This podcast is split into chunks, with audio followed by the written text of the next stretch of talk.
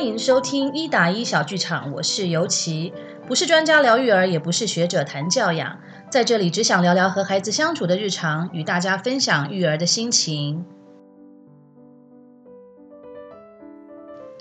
在之前的节目当中呢，我有邀请到两位小学生朋友来跟大家一起分享现在小学生的一些想法，让我对小学生活呢可能会面临到的一些问题有了一些概念啊。而且我真的觉得现在的小学生都好有想法，很有主见，也很愿意表达。整个生理跟思想上的成熟度啊，真的是跟我们当年自己在当小学生的那个年代完全不同。也难怪我们常常会感叹说，对于现在的一些小孩子的表现。总是会经常超乎我们的预料。回想我们在童年时期的时候呢，相较之下，好像觉得自己怎么什么都不会，只能说是时代变化的太快了，快到我们自己都快要跟不上。因为我女儿明年要上小学了，所以呢，我会开始去想象，在面对很多小学生问题的时候，要怎么去切入跟沟通。那今天的节目呢，比较特别，是我想要邀请到一位我的好朋友来跟大家一起聊聊。事实上呢，也是因为我个人有很多的问题想要请教他哦。他的工作是在多年来呢，跑了全省非常多的小学校园，去举办了很多生理卫生跟两性问题的讲座。那他也都是很直接的在面对跟接收到许多小学生在面对这个青春期前的各种反应，还有一些千奇百怪的问题。那我自己对这个部分是很想要了解。呃，接下来我们就请呃一起请我这位好朋友来跟大家一起聊聊天。好的，那么现在就请我的好朋友来先跟大家做简单的自我介绍。大家好，我是文怡，任职于台湾华歌尔公司教育推广课。目前的工作呢是企业公益讲座贝蕾小学堂的这项工作。那这个工作呢，我已经呃有十年的工作经验了。那工作的主要内容跟对象，就是在全省的国小的校园，呃，对正在发育中的小朋友进行一个生理卫教的宣导。那宣导的内容包含有大概有四大点哈，第一个就是在，比如像认识第二性征啦，嗯嗯、尊重身体、尊重他人，还有女生乳房成长的三个阶段。男女生卫生的习惯，还有男生梦遗的处理，以及女生月经的时候要认识，还有一些正确的观念等等。嗯，哎，所以其实像现在这样的课程是，呃，男生也会参加，对吗？对，现在的学校其实因为他们都在宣导两性平等，嗯，所以说，呃，越来越多的学校能够接受，就是男生女生一起在课堂上共同听讲。对，因为我记得在这个我们小时候的那个古老的年代的小小学时期呢，在这个高年级的时候，嗯、好像也常常会有一些呃内衣公司或者是这个卫生用品的这个相相呃配合的公司会到校园来，也是会针对一些。呃，生理的部分去做一些讲座，可是我们那个年代好像都是只有女生，就是女生限定可以听。对对，我们因为我们是六年四班，对对，算是还蛮标准的 X 世代。那在那个时候说保守有一点保守，是呃慢慢有一点点要开放了。对，但是那时候我记得大概在五六年级吧，就把女生全部下课。嗯嗯嗯好，就叫到那个视听教室，窗帘拉起来，对对对，黑黑的，对，然后搞得神秘兮兮的，要执行什么特务，没错没错，好像在进行什么神秘的宗教仪式，对对。然后呢，上完课之后，啊，班上男生非常好奇，对，就在窃窃私语，然后私下问我们说：“哎，你们到底在讲什么？”男生都非常想要知道女生到底聚集起来做什么。对啊，然后那时候厂商可能会发一些卫生棉的试用试用包，哦，我们都这样。藏着掖着，对啊，那个时候都很怕被男生看到，因为一定会被他们取笑。没错，哦，所以像呃，像类似现在这样的讲座，其实已经是都是呃，男生女生都会一起参加了。对，我们的对象都是啊、呃，大概是四到六年级的小朋友。嗯，嗯，那小学生其实讲这个讲座，他们的接受度很高。为什么呢？嗯、因为讲解的内容是他们身体正在经历的一个变化。嗯嗯嗯。那从他们上课的反应啊，还有提问的问题，其实我们可以听得出来，他们是非常认真想要了解这个部分的。所以现在其实这个呃小学高年级的男生跟女生，其实对于这样的讲座，应该接受度都还是算蛮高的吧？那呃，现在因为像这个文文怡老师呢，他针对呃这个讲座的部分也刚刚也提到嘛，就是已经进行了大概呃前前后后有十年的时间了。那其实这个十年来呢，对于这个不同年代，比方说像十年前跟十年后的小学生，对于这样子的课程或者是这样的讲座内容，在一些反应上面，会不会有一些像这个很明显的感感受到时代的差异啊？就是说，你觉得十年前的小学生跟现在的小学生，在这方面的表现跟反应有没有什么不一样的地方？呃，就以这十年来说，因为其实是大概在两千年左右吧，嗯、那个时候智慧型手机就是慢慢、对对对慢慢开始盛行了，是啊。可是再回想十年前我刚开始做这个的部分，嗯、这个讲座的时候，嗯、其实我觉得小朋友相对来说是比较单纯的，嗯嗯，嗯，就是我们单向给他们，他们就是吸收，嗯。可是呢，到近大概三四年，嗯嗯，应该是人手一机的状态吧。小朋友应该都自己有自己的手机，然后也有上网的时间，所以其实他们要得到这样的资讯不难哦。所以我们在讲的时候，其实感觉上他们是呃接受度是都很 OK，而且甚至他们似乎对这样的议题比较没有那么害羞了，反而更开放。但是呢，他们表现出来的问题点，对，也跟十年前会有非常大的不同。对，我就想说，在这个文艺老师累积了这么多年的场呃这个场子跟讲座下来，有没有说这呃十十年来哪些问题基本上是学生一定会问到的，嗯、或者是哪些内容是他们很明显的特别感兴趣，或者是特别不想聊的，有没有？嗯，我觉得他们特别想要了解的，嗯嗯嗯、呃，就是在可能女生。来讲哈、嗯，就是在胸部发育之后，嗯、大概半年到一年左右，嗯、生理期都会来。对，我觉得小女生在面对。MC 生理期这一部分，他们会感到非常非常好奇，好奇，对，甚至是有一点害怕，会会会，有些会有点害怕。他们甚至有问过我说：“老师，我们会不会一觉起来，我就血流如注，嗯，整个床单都是红的，等等。”但是会有，好像是感觉上这个来生理期就像血崩一样的，对，他们的观念可能是这样。嗯嗯。那男生的部分，我们因为都会讲到男生内裤的选择，对，好，一定都会带到他们的。呃，生殖器官的清洁，哦，还有这个梦遗的处理。那小朋友可能在四年级、五年级。讲这个还对他们有一点点远，嗯，所以他们听起来也是相对的会很好奇，非常感兴趣的在这个反而反而会感兴趣，而不是觉得说哎很害羞不好意思讲，或者是不敢听这样子嘛？倒还好，跟我们那个年代比起来，他们真的非常的真的开放。对，我觉得这个真的是像刚才呃文怡老师这边提到的，因为现在真的就是一个很资讯很爆炸的年代，很多很多的这个讯息，其实真的是上网就随手呃随手。可得，所以或许呃，小朋友对于这样子的一些生理啊，或者是一些这个两性的一些问题，反而其实没有那么没有我们想象中的，好像以为他们都不知道，其实他们都知道，对吗？对，真的，他们很多都知道。所以就是因为现在的小朋友，其实老实说，有的时候是还蛮成熟跟蛮超龄的。所以说，像呃，在这个讲座上面，应该其实也还蛮多有可以让他们发问问题的这个机会嘛。那想要问一下，这个这个也是我自己很想要知道，就是说，像这个文艺老师在呃跟这些小学生的对谈当中，有没有？呃，可以跟我们分享一下，有没有哪些是你觉得说哇，他们怎么会问这么超龄的问题？就是哪些问题你有遇过是比较让你意外的，或者是你觉得被问过最难回答或最难忘的一些问题呢？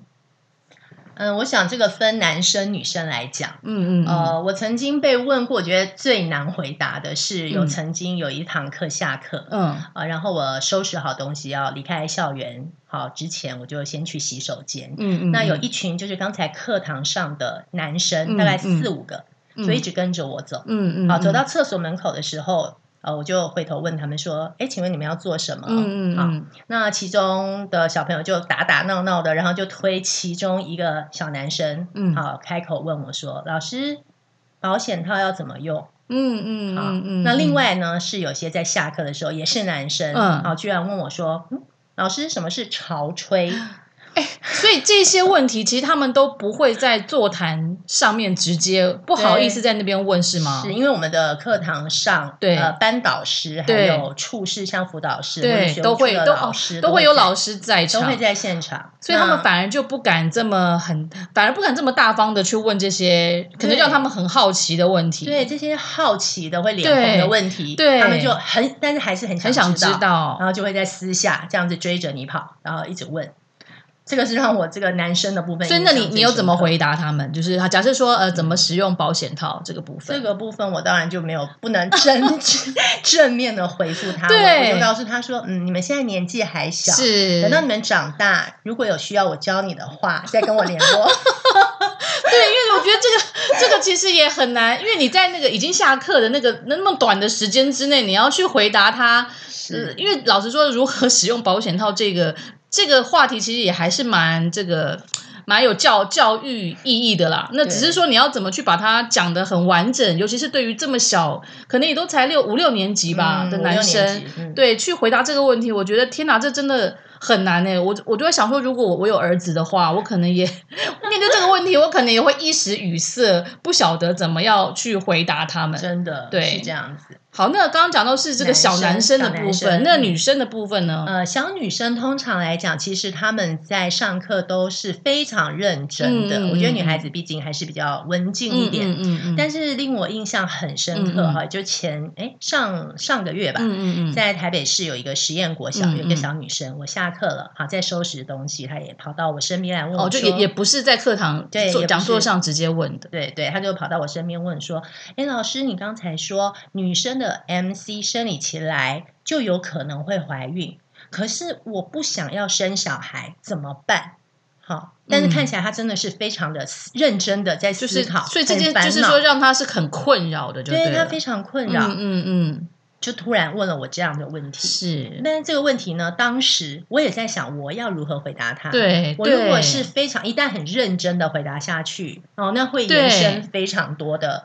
的那个讲题出来。对，因为他其实这个算是两个问题，对不对？嗯、一个是应该是只说他有了生理期，第二个是说他不想生小孩。可是事实上，他应该是两件事，应该是两件事。对对对。所以当时我还是告诉他说：“你现在先不用想那么多，因为要不要生小孩，要不要结婚。”可能你长大跟你现在的想法会有不同，嗯，但是老师只想要传达一个观念给你：如果女生的生理期来了，嗯，嗯，就代表你有可能会怀孕，所以你要保护自己，嗯嗯，要让自己对一些、哦、呃事情更加注意。对对，应该主要是说，呃，当你有了生理期，表示你的这个生理方面已经到了一个成熟，成熟的一个状态，是拥有怀孕的能力，嗯、而不是说你就。呃，怎么样就会就就会生小孩？对，我觉得这个的确是很容易，可能对于小朋友来说，嗯，可能会很容易混淆，或者是说他可能只听到后面那一句，然后就会开始担心说，呃，对于生理期来，他到底要怎么样的心态去面对？我觉得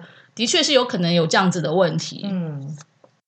好，那另外，其实我也比较想要问文怡老师的是说呢，因为你你其实主要的这些讲座都是面对到这些呃国小高年级的学生嘛，那在这个呃，你有没有曾经有过经验是说呃被小学生求救过的？就是说你有没有办有没有从从中去发现一些其实是需要一些专人去介入，甚至是。救援的案件，然后在面对这些问题的时候呢，会怎么是跟学校沟通跟反映，或者是你觉得可以给予什么样的协助？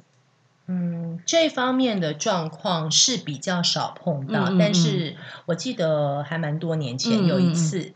呃，在下课了，嗯，那有一个小男生他跑来跟我说，老师。你说陌生人如果要碰触你身体的部位，我要勇敢大声的说不，嗯嗯，并且要立刻告诉爸爸妈妈或是老师。可是如果碰我的是我认识的人呢？嗯嗯嗯嗯。那那次呃，我听到他这样跟我讲，嗯，下课之后我就找了承办讲座的窗口老师，那刚好是辅导室的一个组长，是，好，我就告诉了他这个学生刚刚告诉我的状况，嗯，那我希望学校校方可以多加留意。这个小朋友的情形，嗯嗯嗯，其实，在那次之后呢，我也就把我们投影片的教材里面有提到保护自己的这个部分，改成不论是陌生人，嗯，或是认识的人，嗯，只要是他的动作或他的行为让你感觉到不舒服，嗯，而且他所碰触的地方是你穿着泳衣会遮住的这些部位，嗯嗯，你一定要勇敢大声的说不，并且要立刻告诉爸爸妈妈或老师。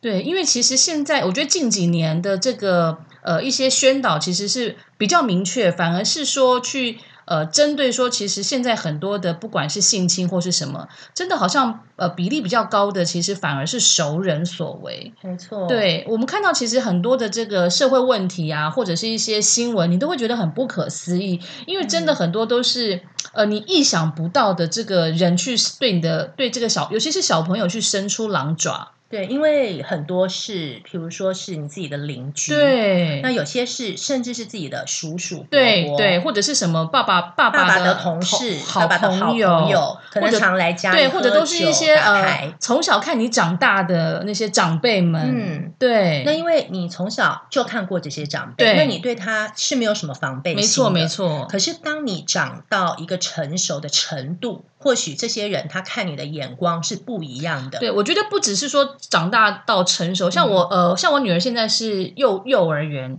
其实我就会常常去跟她沟通，就是说，我觉得其实呃，幼儿园，然后从幼儿园开始，我我觉我其实就觉得要去灌输这个观念，就是不管是谁。呃，其实他都没有权利去，就除了爸爸妈妈之外，他其实都没有权利去抱你、亲你、摸你。嗯，对，我觉得其实要从小去灌输小朋友这些观念，不是说我们这个常常也也也有人会觉得说，哎，你做妈妈的都太神经质了，就是说会不会太太过头了？嗯，就是好像也不准说你的小朋友被被任何人碰到一下或什么的。但是我我宁可就是有的时候宁可就是呃，对，没错，多机警一点，因为现在这个这个世道实在是太可怕，因为我们常常在。电视上看到一些非常呃，就是令人觉得很很可怕的一些新闻。那我觉得很多的观念，其实宁可从这个小朋友还小的时候，我觉得一定一定要教他们怎么去保护自己。我觉得非常非常的重要。嗯，其实国内外皆然。其实像在这个状况，其实。据我了解，在、嗯、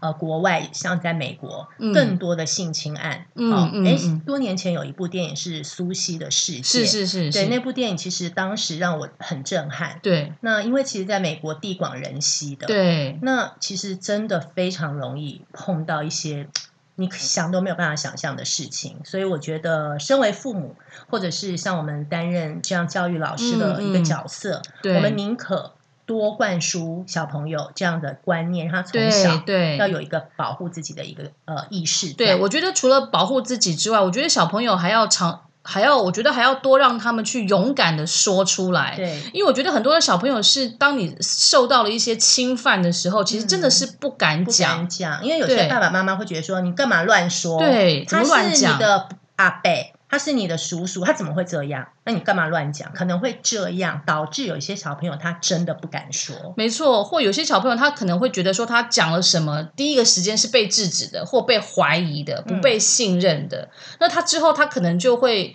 面对像这些问题的时候，他可能就会更不敢讲。对对，所以我觉得其实我还是觉得像家长，尤其是真的是家长的态度，还有老师。对于这样的事情的态度，其实非常非常重要。千万不要觉得说，哎呀，小朋友不懂乱讲话。嗯。我觉得这个态度，你一旦给出去之后，其实真的是会拉，反而是拉远了孩子跟你的一些距离。他很多事情以后就反而不敢说了。是，对的。好，那接下来我也想要跟这个文怡这边聊聊一下啊，就是说，因为这份工作你其实也也从事了蛮长的一段时间。那在呃这份工作当中呢，你有没有觉得是一直以来让你觉得最困难，或者是呃最感到挫折的地方在哪里？那另外的就是说，有没有也也是有一些让你有成就感的地方？嗯、呃，最困难的应该说是跟着年龄有越来越明显，嗯、因为是体力的部分。哦哦，对，因为这个是要常常跑全省校园。你有没有计算过你大概跑了多少间校园？呃，我们一年度来讲，全省我们北中南是各有一位讲师。对，那全省的话，一年是有十万人人次的小朋友。嗯嗯，十万人次，所以几乎是天天都有。哇，那所以其实有去过的学校会再重复去，对吗？嗯、会。OK OK，因为哦，因为每年都会有新，都是都会有新生上来，是是是，嗯嗯，所以有时候受限于学校的场地，嗯，比如说他的视听教室，对，啊，就是这么小，对，那又要配合小学生有综合活动的时间，对，所以有时候一天会讲到最多是五堂课，那可以说是从早到晚都在讲话，嗯嗯，那回到家真的不夸张，一句话都不想讲。嗯，所以我的家人常觉得说，哎，你怎么在外面讲那么多，回家怎么都不讲话？因为真的太，因为真的太辛苦，应该都哑了吧？讲了一天下来，是讲到真的觉得快扫瞎了。对对，这个就是应该算是最比较困难的地方，真的是也算是体力活，对对，也算是体力活，然后也会可能会造成一些这个喉咙长茧的职业伤害。对对的。那最有成就感的，当然就是在现场。那演讲完，你看到小朋友以及老师非常认同你的演讲的内容，嗯、那甚至当场啊，老师就会跟我预约明年的课程，嗯，就觉得说赶快先预约起来，嗯、先 booking 起来，要不然可能会呃约不到。嗯，那这个就是这份工作带给我最大的一个成就感。嗯，因为其实我觉得这份工作，我觉得很像我自己身为家长啊，我就觉得说，其实他要传递的一些东西，其实真的很重要，因为这一些。呃，内容其实它它跟着这个时代的进步，它也会有一些不断的去调整嘛，对吗？会，我们也会跟着一些，有时候会有一些时事，对对对，有一些哎，突然我们想让小朋友特别了解的地方，嗯、我们也会加入。对，所以我觉得是在传递一些很重要的一些观念跟。呃，我觉得还是最最最了不起的地方，还是在怎么让他们知道了解一些事情，并且要知道怎么保护自己。嗯、我觉得这块是非常非常需要像这样呃文怡老师这样的一个工作的人来去传达的一些很重要的一些讯息。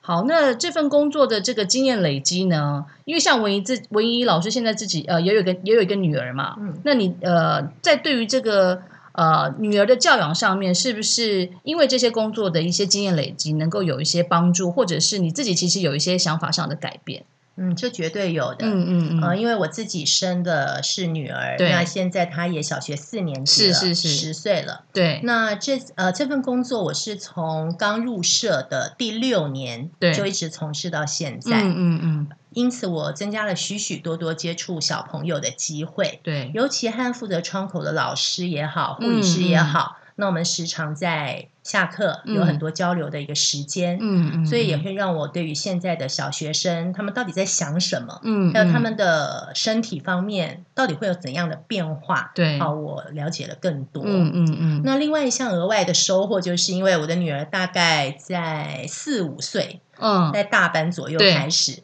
那因为暑假的时候，我们公司也会在各大的百货公司会举办这样的贝蕾小学堂的一个讲座。是，那暑假嘛，那他都会跟着我去。嗯嗯嗯，听着听着，耳濡目染之下，其实他心里已经做好长大的准备。是，所以在他三年级大概下学期的时候，他的胸部开始哎微微感到疼痛。对，他自己跑来告诉我说：“嗯嗯，妈妈。”我应该开始发育了，我的乳头开始有疼痛感觉出现了。嗯嗯，好，他应该要开始穿第一阶段的背心内衣了。嗯嗯，是他自己跑来跟我说的，所以我觉得在这个部分，就是因为从小听到大，所以他对于穿着内衣这件事情没有任何一点的抗拒。嗯，因为在我们跟我们柜台的销售人员在谈的时候，其实很多小女生在她要买内衣的内。那一刻，对很多小女生是心存抗拒的，她会觉得说我不想长大，哦、或是她并不想要穿着类似很成熟型的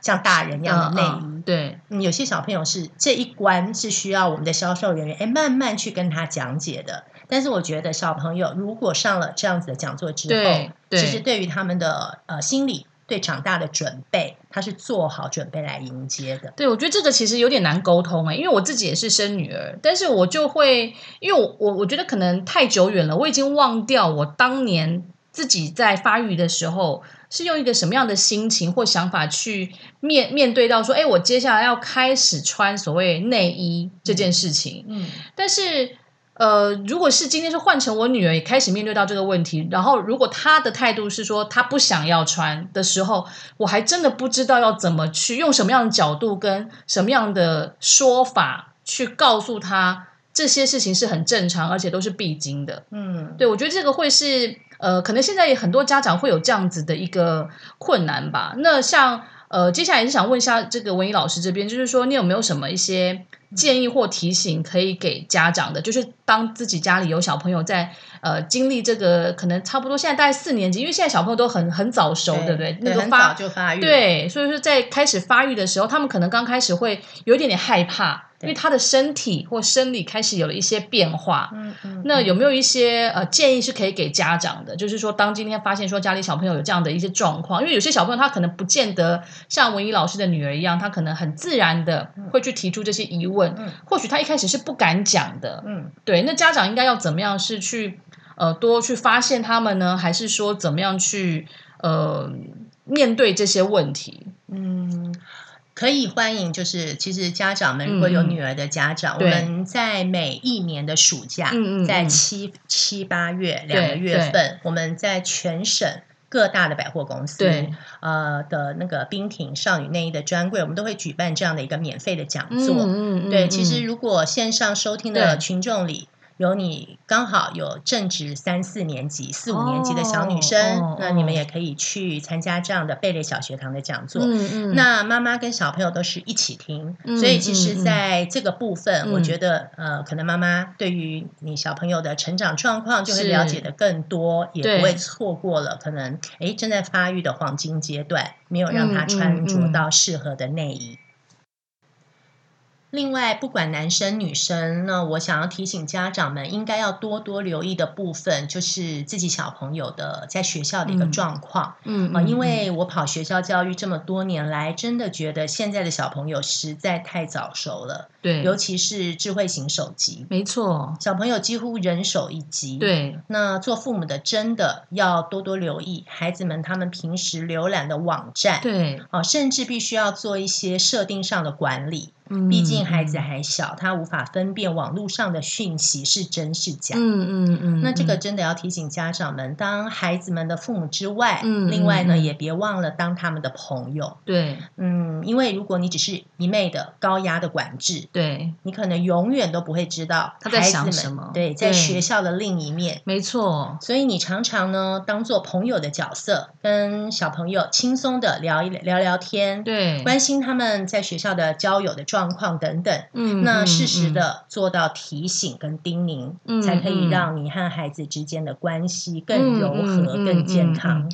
所以现在文文怡老师的女儿，因为像提到说是小四年级嘛，对，她是都一直很愿意跟你分享她学校的一些情况吗？嗯，我的女儿因为她是天蝎座的，对，对，其实她的个性不太不太像我，我因为我的小时候，嗯，我是在学校发生什么事，就是。非常琐碎的事情，哈，我都会缠在我妈妈脚边，可能她在洗碗，哦、对，然后我就巴拉巴拉巴拉一直告诉，哦、一直跟她讲，我也不管她想不想听。是，但是我觉得我的女儿不是，她可能比较内敛一点，对、嗯，但是她想讲的时候，对，哎，你就要抓紧那个 timing，可能她觉得哎心情还不错，哦、她就自己哎说，哎妈妈，你以前在学校的时候会不会什么？有没有什么？这时候你就要放下父母的身份，变成像他的朋友，对，跟他聊天，哎，他就非常愿意跟你讲很多。对啊，因为现在小学生都很早熟嘛，所以我觉得他们也都非常有想法，跟非常有主见。有的时候他们不见得愿意跟父母或长辈去讲一些心里话。